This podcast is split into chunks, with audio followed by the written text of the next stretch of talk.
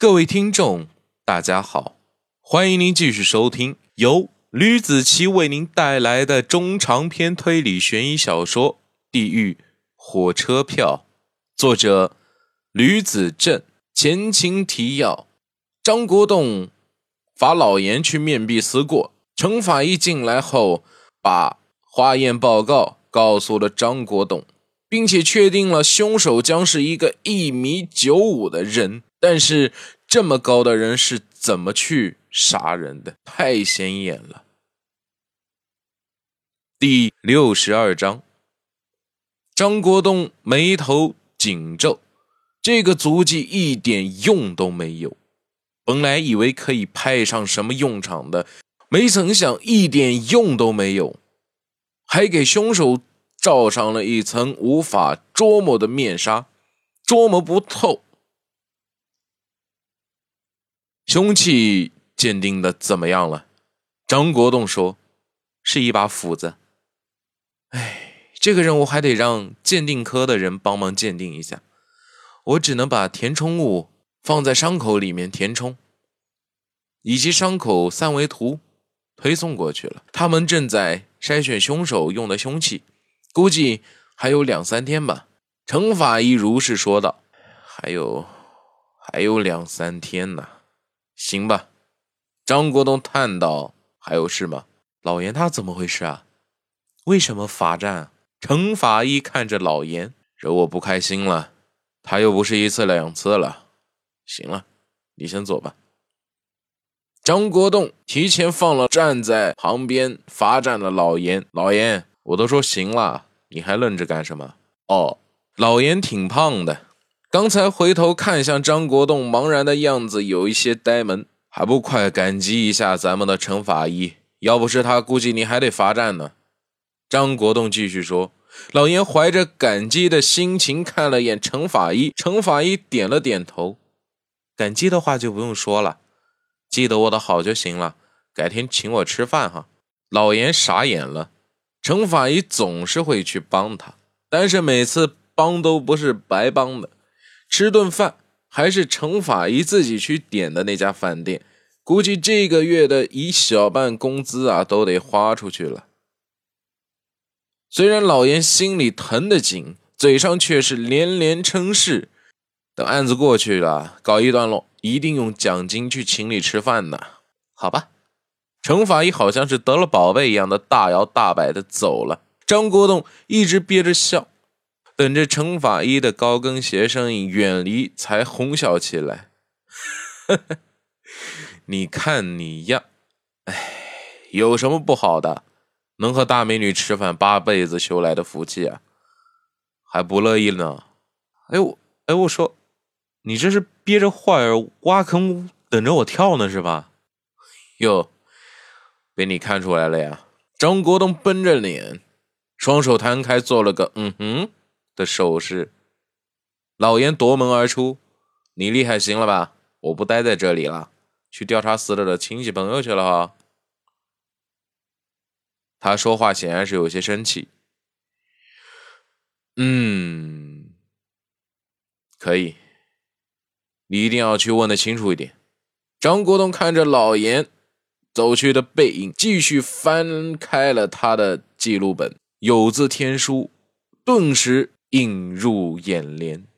根据朱茂生对面老先生说的内容，昨天下午的时候，朱茂生家来了个男人，进了屋，不一会儿朱茂生就回来了。从老先生那里得知，朱茂生和自己的老婆江玲夫妻关系不是特别的好，出于分居的关系，那就证明了朱茂生在外面一定有房子。一般做到朱茂生现在这个公务员位置上的，有一两个家产是不足为奇的。女人肯定是一抓一大把，有空一定要查一查朱茂生的其他房产。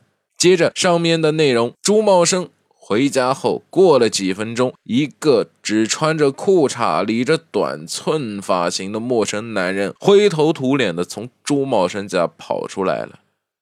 朱茂生家没有发生任何的争吵动静，也就是说没有发现江玲在外面偷汉子。不过这个男人很有可能就是凶手。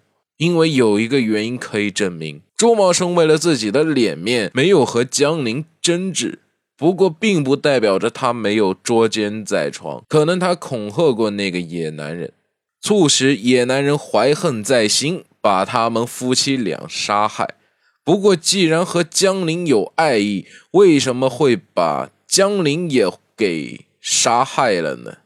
这一点张国栋他说不清。夜里差不多十二点，朱茂生家被人敲响了，外面有骚动，老先生正好失眠头痛，便有所察觉。但是老先生休息得早，不知道那个人是什么时候走的，所以大晚上的那个人打了一个问号。现在只能把那位捉奸在床的汉子给找到，看凶手会不会是他。喂，我是张国栋，死者遗物都检查好了吗？帮我查一下江宁的通话记录，下午一点钟左右的时间。对对对，调查一下，一会儿把最近的几条电话汇总给我发一遍。张国栋停顿了一会儿，对对对，就发到我的邮箱里面。花开两朵，各表一枝。老严带着三个跟班来到了一栋写字楼前，上了电梯。头一个刑警问：“什么事啊？”老严回头问道：“张队他能破得了这个案子吗？我觉得怎么特别悬啊，接二连三的发生这些事情。”你错了，今天一大早的案子是个突破口，很可能连先前的爆炸案啊也给破了。你信吗？可是，你们又不是没有看见啊，张队没精打采的呀。你们几个都是刚入队不久的，我们张队啊可是赫赫有名的成功人，从不言败的，从不服输，也从没有失败过。老严按了上电梯的门，你觉得张队不行，那么你来破案啊。我也不是那个意思，不要否定上级的本事，做好自己分内的事就成了，知道吗？老严摇头，现在的徒弟也不好带了，思想太以自己为中心了呀。知道了知道了。那个刑警无话可说，他们在写字楼的一半停了下来，下了电梯，来到了一个房间前，叩响了门。里面办公室里人突然停下了手中的工作，都以为是自己的老板回来了。平时老板来的时间都不是特别的准时，有时候干脆就不上班了，几天都看不到人，完全看公司员工自己的自觉性。听见门被敲响了，估计是老板没有带钥匙。靠门的男孩起身打开了门。江总，你又没带钥匙啊？可是当他打开门的时候，却发现门口站着几个身着制服的警察，当时就吓傻了，没见过这么大的仗势，说话都变得磕磕巴巴的。几几位警察叔叔，你们这是干什么？领头的老严拿出了警官证。你好，我是市公安局刑侦处处长。你们这是来干什么的呀？别激动，我们只是来例行公事。这个人你们都认识吧？老严把一张照片递给了男孩。哦，他是我们江总。怎么了？他犯什么事了？不是他犯什么事了，是事情闹大了。怎么着，不让我们进去坐坐吗？老严勾着头看了看里面，没有什么见不得人的吧？没有没有没有。男孩把老严让进了屋子。其他同事看见了警察进屋，也都愣了，这到底是怎么回事？他们自己也闹不明白。一帮人被老严叫进了会客厅，大眼瞪小眼的看着老严。一个人看起来年长的男人问了：“到底发生了什么事啊？”